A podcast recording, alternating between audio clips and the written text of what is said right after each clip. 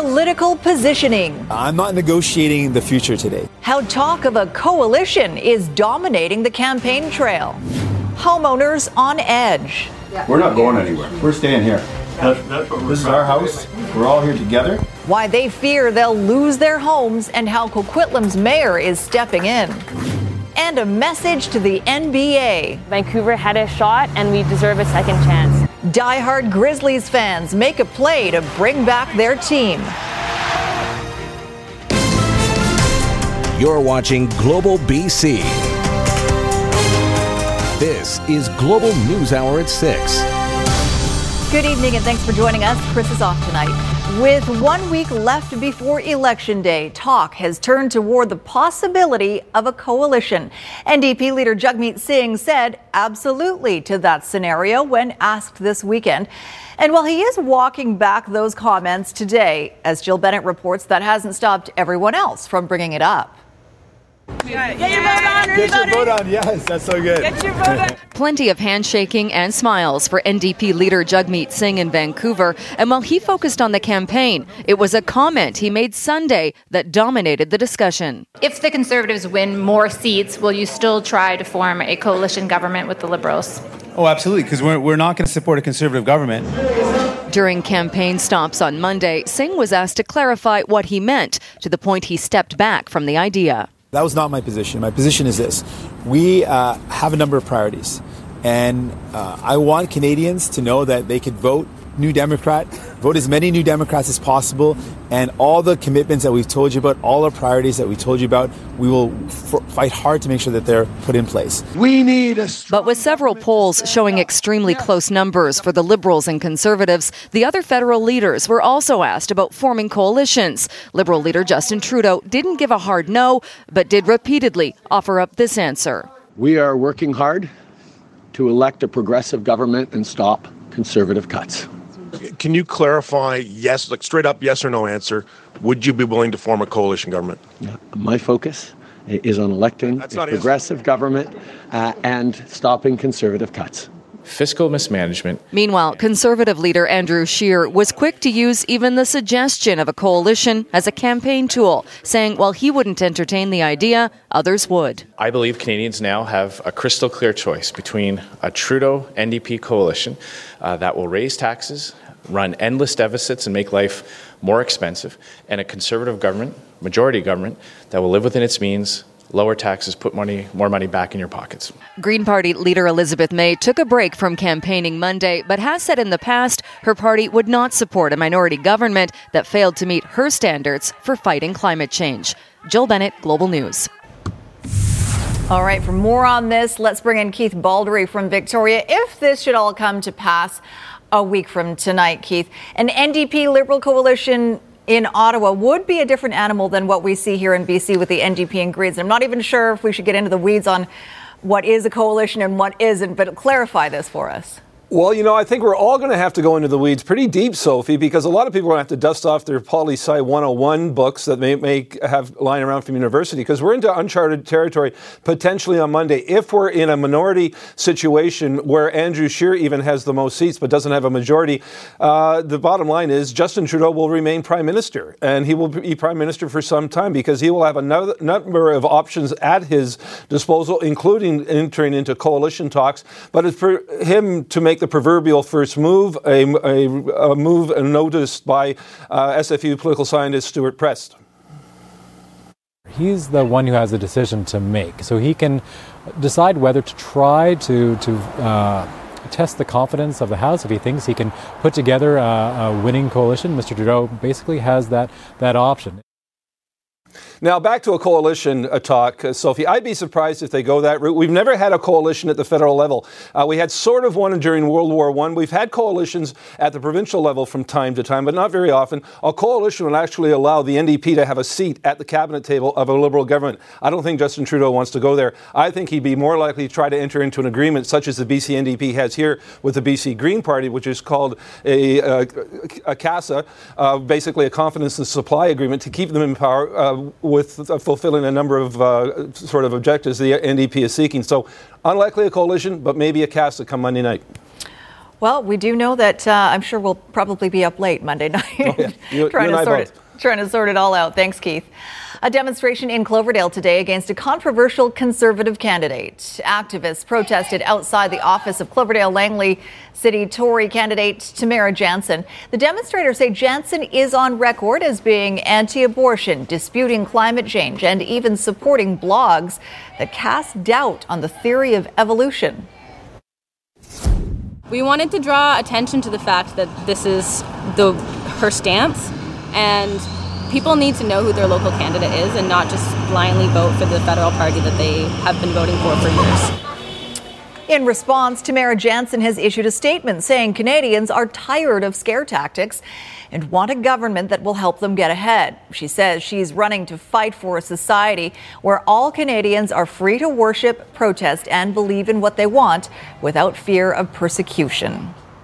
The mayor of Coquitlam is taking the unusual step of directly reassuring residents of a mobile home park that their homes are safe and not in danger of being bulldozed. Global's Sarah McDonald is in Coquitlam to tell us why Richard Stewart is calling out the owner of the park. Sarah.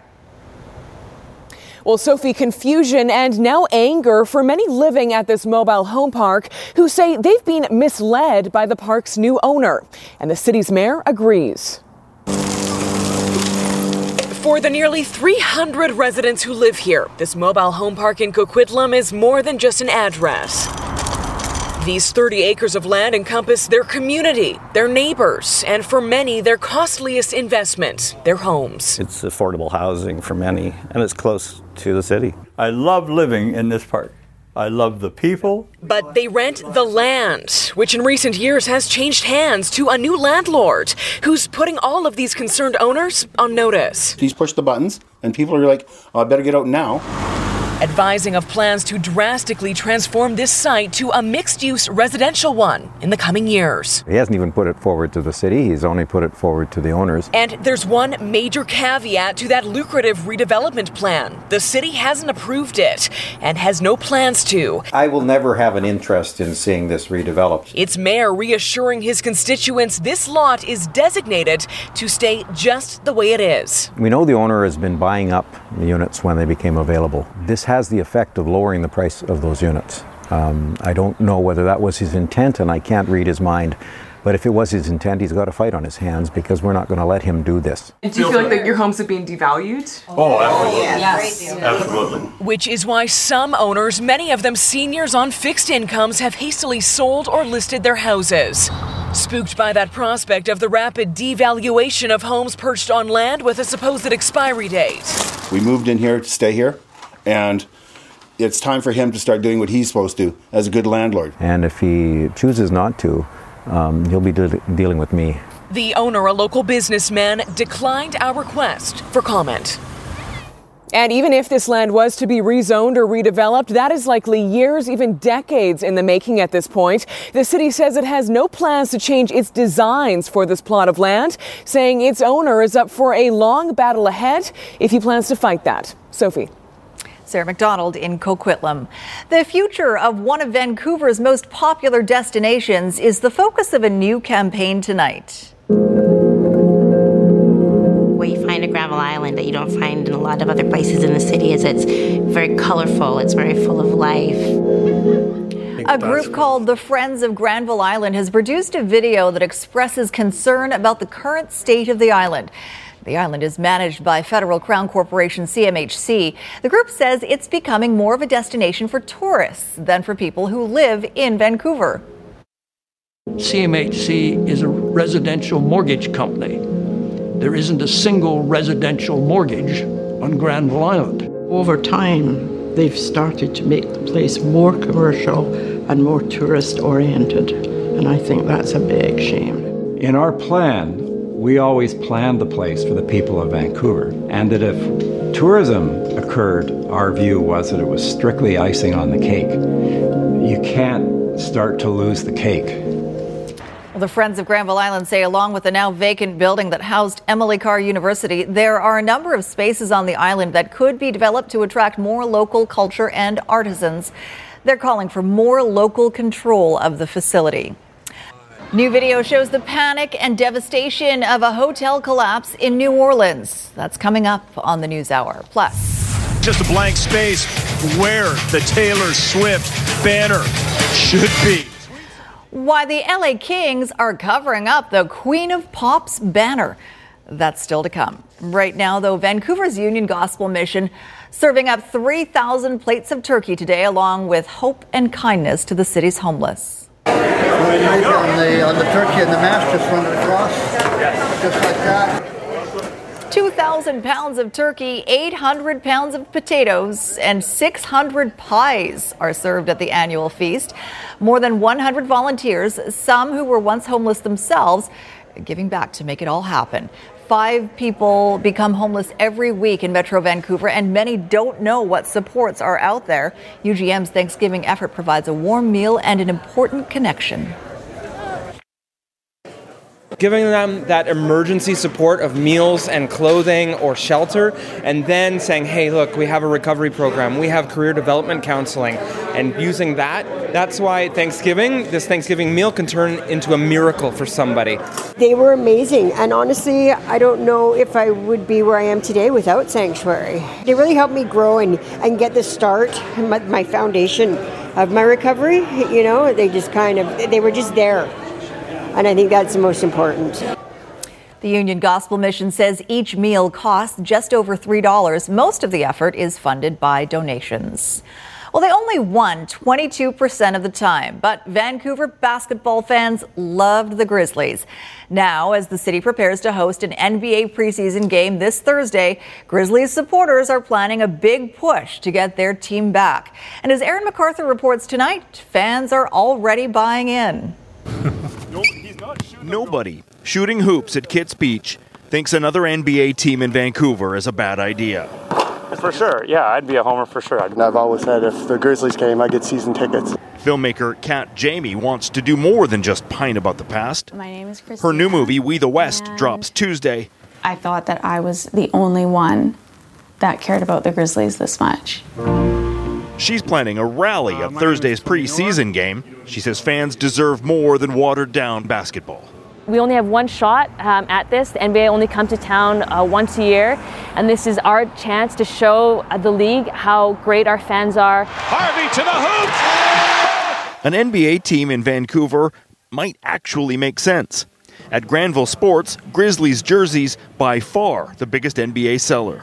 All the kids that uh, used to go to the game and growing up now, they still are fans. But the dollars don't really add up. Not a ton of corporate support for the $2 billion price tag for a franchise. I'm definitely not naive to think this is like we're going to get it overnight. Like this is this is going to be a long process, um, but we have to start somewhere, and we have to show that we want we want and can support a team. The rally on Thursday all in good spirited fun. Former owner Arthur Griffiths, even Super Grizz, set to make an appearance. Not much of a chance that the NBA will return to Vancouver, but it is always fun to dream. Aaron MacArthur, Global News. Well, our next story is a good reminder to check each charge on your credit card bill. But sometimes it takes more than just a vigilant eye.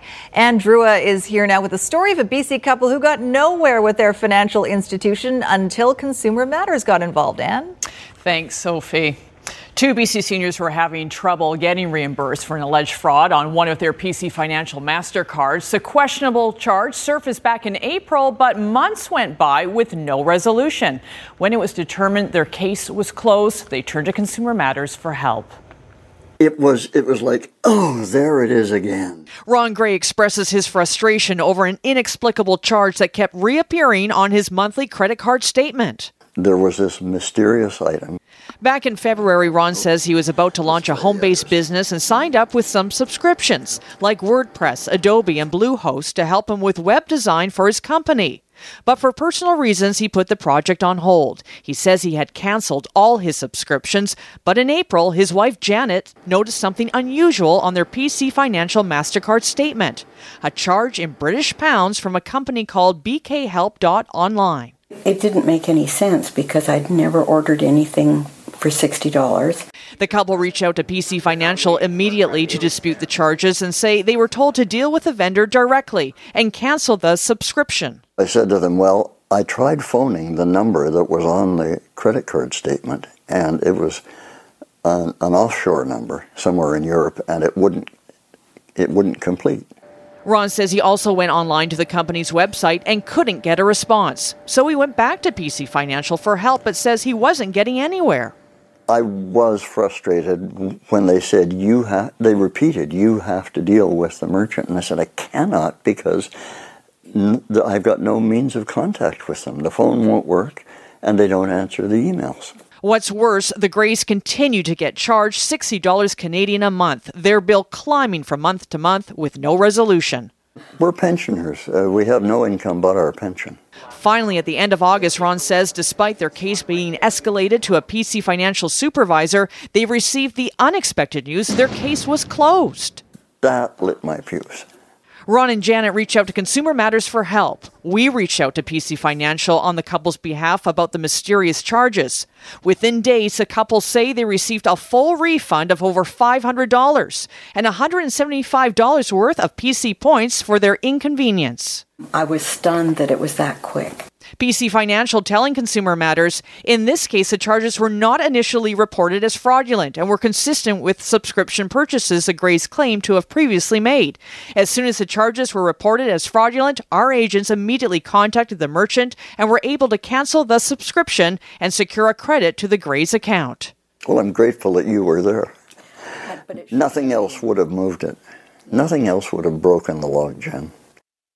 PC Financial also told us it has robust protocols in place for investigating and resolving fraudulent charges. As for the Greys, they are happy this matter has been resolved and again are reminding consumers to get in the habit of checking those monthly statements. And if you have a consumer issue for me, you can reach me at consumermatters at globalnews.ca. Always good advice. Thank you, Anne. When it opened to the public earlier this month, the city of Vernon billed it as a state of the art downtown washroom. But as Megan Turcato reports, the stainless steel loo came at the expense of several temporary toilets, and locals say they're not seeing any relief. Vernon's new public toilet facility helps fulfill one of the recommendations of a task force on improving safety in Vernon's downtown. It recommended the city install facilities to cut down on human waste in public places. It's uh, built locally. We're really pleased about it. It's a quality facility. We know we need a washroom downtown. We know we need a public washroom downtown. And to have a permanent one hooked to sewer uh, lowers our long term costs for the city and provides a better facility. The toilet has a number of safety features, including slats that allow first responders to check on the well being of anyone inside, as well as a sharps container and no mirror or sink to cut down on the possibility of vandalism. With this new facility set up, the city has removed porta potties from behind a building housing several social service agencies a few blocks away. Now that those porta potties are gone, the People Place building is once again seeing many requests to use their washroom. We've had a couple that have gone down in the washroom and we've had to get some help in there. We have actually haven't had an overdose in the washroom, but there's a, a lot of paraphernalia left in there. Not every time. The People Place is now appealing to the city to restore the public facilities in their area. That is a legitimate concern, and that's why we put the porta potties there in the first place, and that's why we would consider putting them back. In the long term, the city is looking at expanding the number of public toilets. However, the next location will likely not be near the People Place, but next to Vernon's main bus loop. Megan Turcato, Global News, Vernon. Oh my God. Get to the back. Get to the back. Get to the back. Get to the back. The cell phone video you see here capturing the panic after a crane knocked down part of the hotel. The debris crashing onto the street, a large cloud of dust blocking the daylight as people in the French Quarter took cover.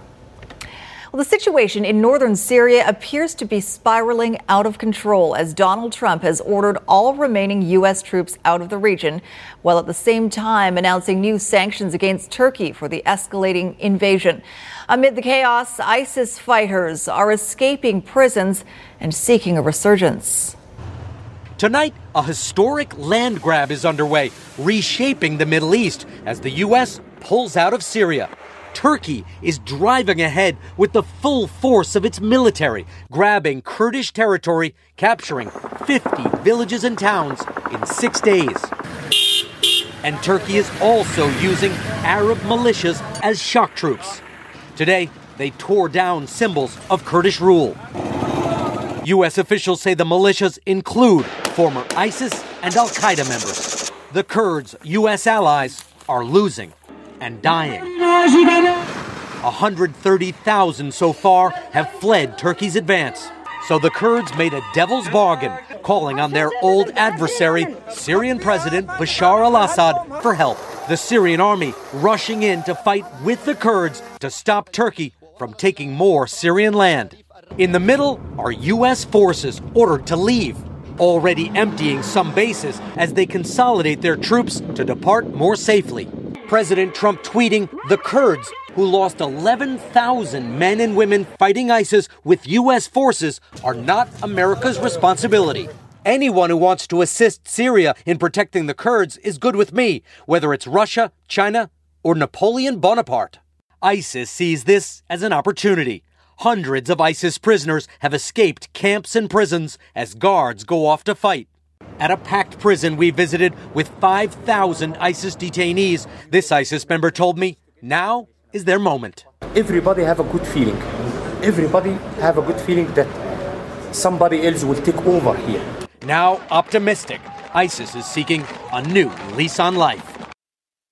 And Donald Trump is under pressure to denounce a disturbing video showing a likeness of him attacking his political opponents and the media. The video was screened at a conference at one of the president's Florida resorts. Trump's face is superimposed onto a shooter's body inside what's described as the Church of Fake News.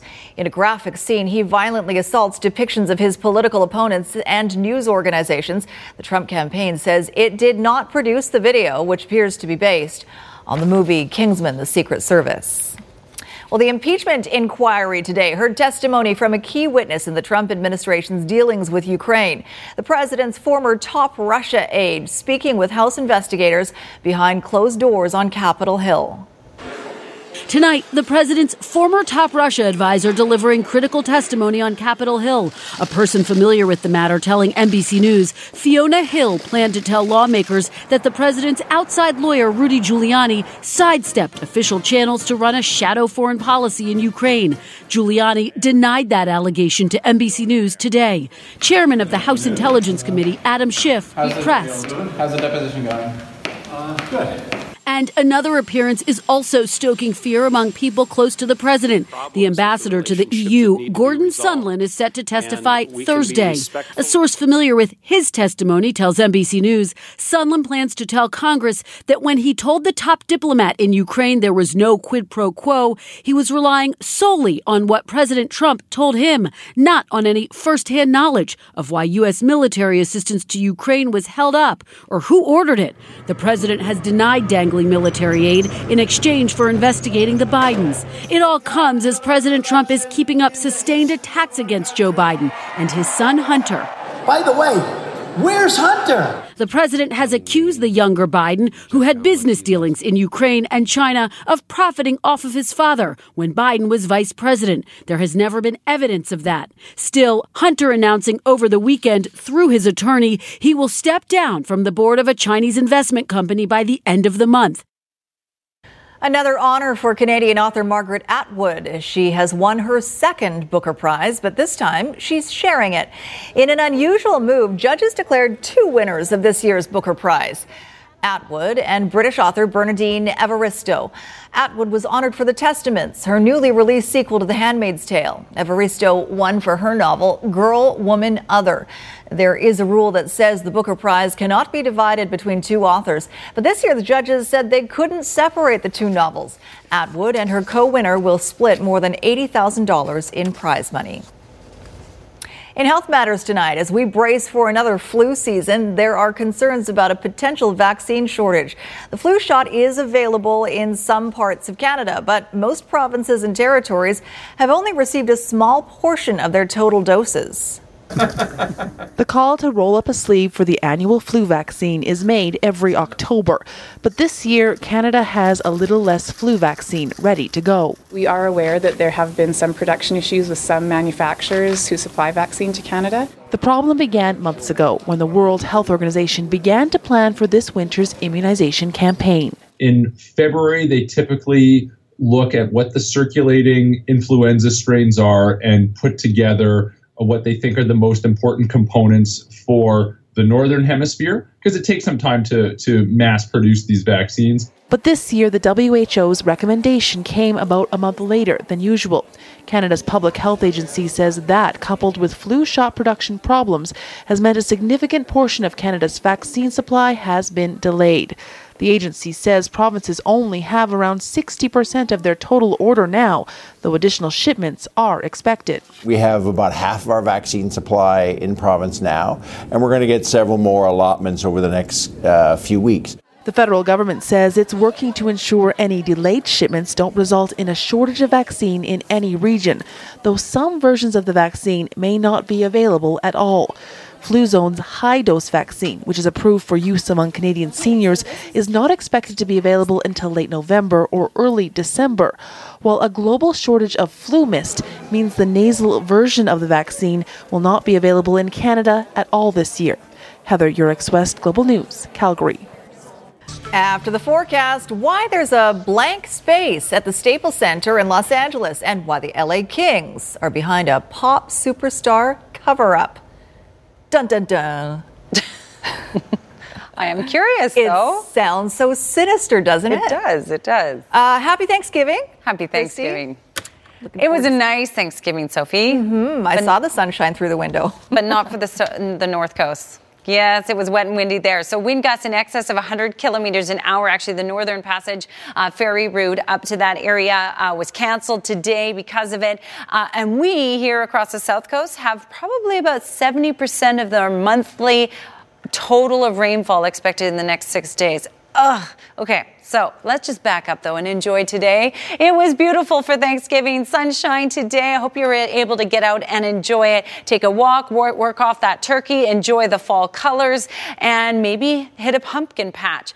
Uh, yes, I hope you enjoyed it because we're in for a change. And it isn't going to start tomorrow morning, but tomorrow afternoon, but it's going to be a wet week. Subtropical moisture headed our way, so it's going to be one thing after another with a series of systems in behind that. Get your rain jacket ready, your umbrella out. You are going to need it. Up to 85 millimeters of rain potentially for Metro Vancouver. Other parts of the south coast could see even more by Sunday. One thing after another expected this week. And this is a good time to remind you to turn on your lights or when you turn on your wipers, turn on your lights too. Just do them at the same time. You won't necessarily need it tomorrow morning, but by midday and in particular for your commute home, you'll need that for sure across the Metro Vancouver region.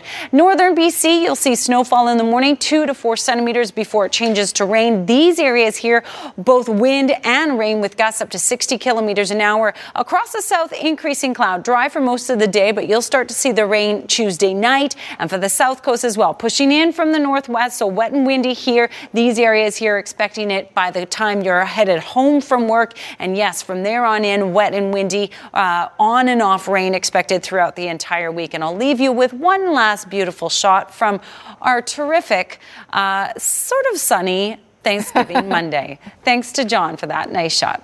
Keep those pictures of sunshine in your memory because That's we might right. not see it for a little while. Thanks very much, Kristi. Well, it's ironic that one of her biggest hits is called Blank Space because that's what Taylor Swift is nowadays during LA Kings games. It's just a blank space where the Taylor Swift banner should be. Tweets of the day. The Kings now cover up a banner that hangs in the Staples Center, which usually looks like that. It celebrates Swift for having the most ever sold out shows at the venue. Fans notice, though, that the team has not won a playoff series since 2015, which is the same year the banner went up. And so, not taking any chances that there might be a Taylor Swift curse, the Kings now cover it up during their games. Has it worked? They did win their home opener on Saturday, but they lost yesterday. Apparently, the Clippers also cover it up. Really?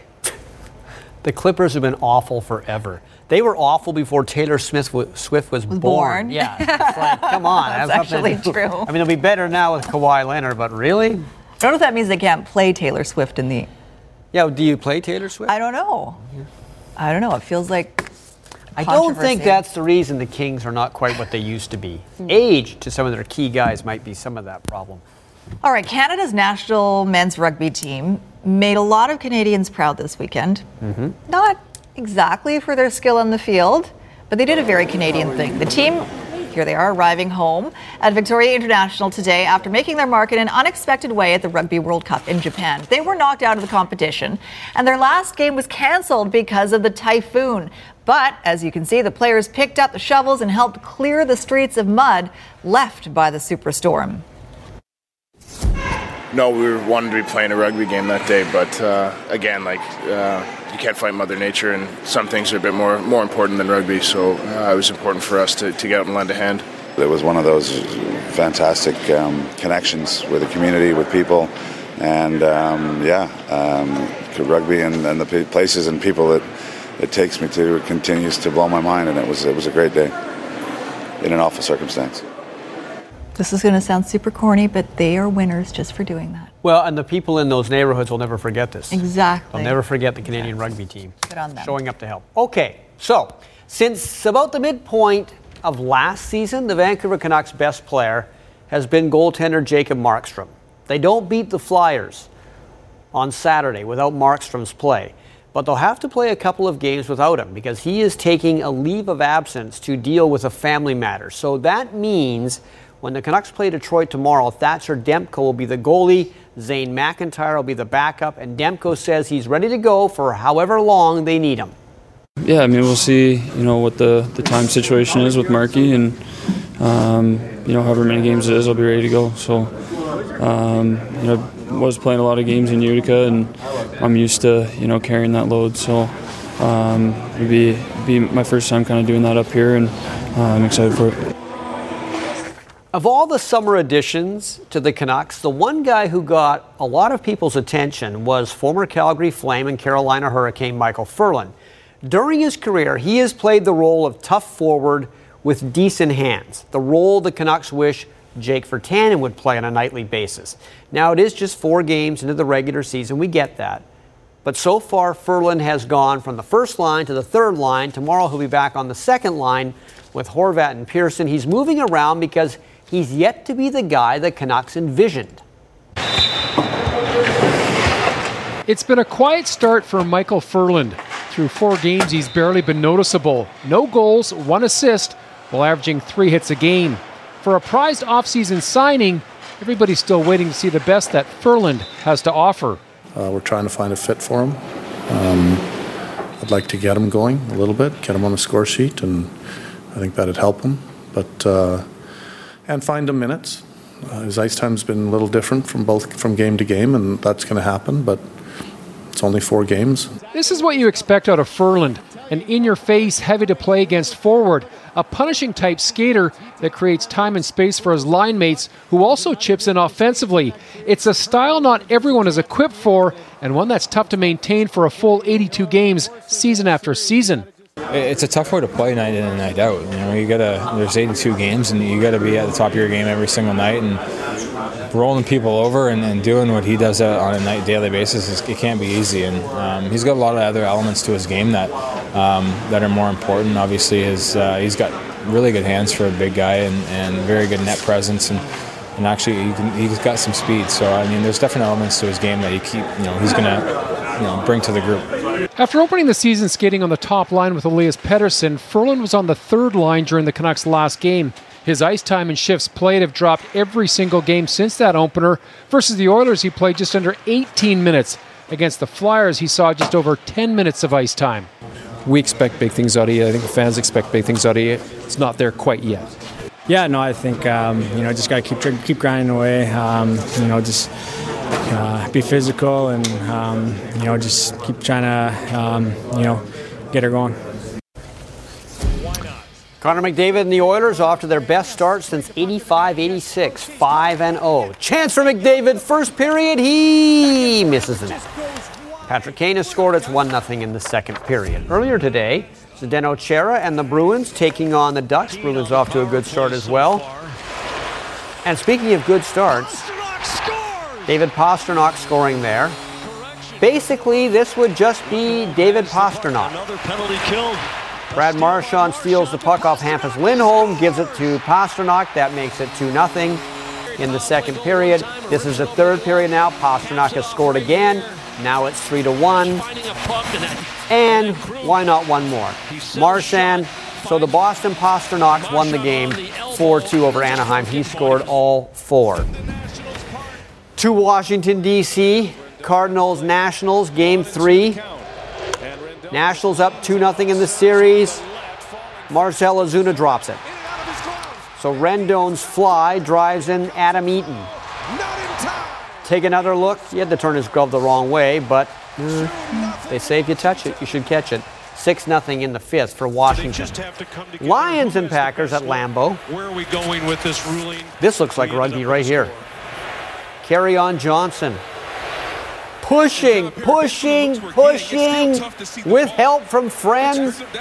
Even the quarterback Matthew Stafford gets him. They push him over the line. 13 10. Detroit leads at halftime. Talladega today. Brendan Gaughan, up, over, and back on his wheels. The 17 goes up the side. And he's okay. One more look. 62 is the car to watch. Brother, it peels the 18 off to the right. It looks a And was he able like to keep going? Accident. Look at the 62, No. But he did walk away. No, that car is pretty much done for the day, as are a few others. Take another look. Different angle. huge. Just sort of got a bump there, and luckily it landed back on the rubber because at Talladega, we've seen a lot of guys barrel roll down that track. It was a tremendous finish, though. It was a photo finish. Ryan Blaney won it over Ryan Newman by that much. Instead of a photo, I guess you wouldn't say a nose, maybe a fender or a headlight or Hood ornament? a hood ornament. Yes, you could also go with hood ornament. All right. Thanks. Squire. Let's check in with Jay Durant for a look ahead to global news at 11. Thank you, Sophie. You just showed this a few moments ago. We'll have more on the Canadian rugby team and their efforts to help in typhoon ravaged Japan. Plus, wine concerns in the Okanagan. Last month's rainfall has caused some problems. We'll tell you why it's having an impact on the grapes and what winemakers are forced to do as a result. We'll have those stories and more when you join us tonight at 11, Soph. That is very concerning. It is, I agree. Thank you, Jay. More than two decades ago, he traveled the highways of Western Canada and the U.S., telling stories of woe and convincing Good Samaritans to open their wallets. When a Vancouver Island man started receiving details of how this con artist ripped off his victims, he decided to catch the highwayman. Kylie Stanton reports. For years, faxes would come in and were tossed without a second thought. They had just uh, looked at him, laughed at him a bit, and, and threw him in the garbage. But Joe Chatelain had a hunch and started collecting every page and filing them. There's just facts after facts after facts. Clues to a mystery needing to be solved. I had all of his habits, whether he smoked, where he went, how he traveled, what he wore, and he always pulled a little suitcase along the highway with him. He would travel Western America, meeting people along the way who were quick to open their hearts and wallets. His story he was a Canadian businessman who was trying to get home to Sidney, BC after being assaulted and robbed. All the while, the faxes kept coming. The number he had provided his victims, Chatelain's office at Lafarge Construction Materials in the Comox Valley. They're asking for their money back because actually the husband is, is diagnosed with cancer and uh, they're saying that they could really use the money. It was those stories that prompted Chatelain to take action. This fellow has no remorse whatsoever, so I made it my quest for justice to capture this fellow. He began to nail down his whereabouts. That's the latest place I've tracked him. At the same time, contacting victims, explaining the situation. Terry Churchill was one of them. He happened to come across the man once again along the side of the highway in April of 2000. Officials were called, and finally, 59 year old Joseph Rizoffi was arrested. He pleaded guilty in federal court to a Samaritan scheme of wire fraud and was deported back to Hungary. Records show he obtained nearly $5,000, but Chatelain says that's not even close. We figure it's probably hundreds of thousands because I only got a small amount of faxes. He'd been on the highway for 30 years. Chatelain has been recognized by the state of Montana for his role in solving the case. And now he has also written a book to honor the victims. But he's not convinced the story is over. There's many, many, many more that, you know, that's out there that maybe one day, you know, I might get a fax or an email saying, hey, you know, he got me, but thank you muchly for doing what you did. Kylie Stanton, Global News. Apparently, I anchored and reported on that story 20 don't years remember? ago. Really? I was gonna say- well, thank you, Kylie, for not including the old footage of. Uh, that'd been good to see you back then. It would have been great. Yeah, come on. Baby face, baby face. But you still do have Still, a baby. Yeah. Oh, that's. We can't tell you're 86. wow, I don't know how to feel about that. Okay, final word goes to you because you didn't just. Was that my outside voice? Yes, it goes to me. So dry in the morning, but by uh, by the commute home, you can expect the wet weather. It will be windy tomorrow night, also into our Wednesday, and really, it's one thing after another this week. Unfortunately, not much of a break, but we'll throughout the week we'll be finding those breaks for you. So stay tuned. Happy Thanksgiving. Yes. Or was it yesterday? That's, I, I don't know. Today. Whatever way you like. Pick a day. Happy Thanksgiving either way.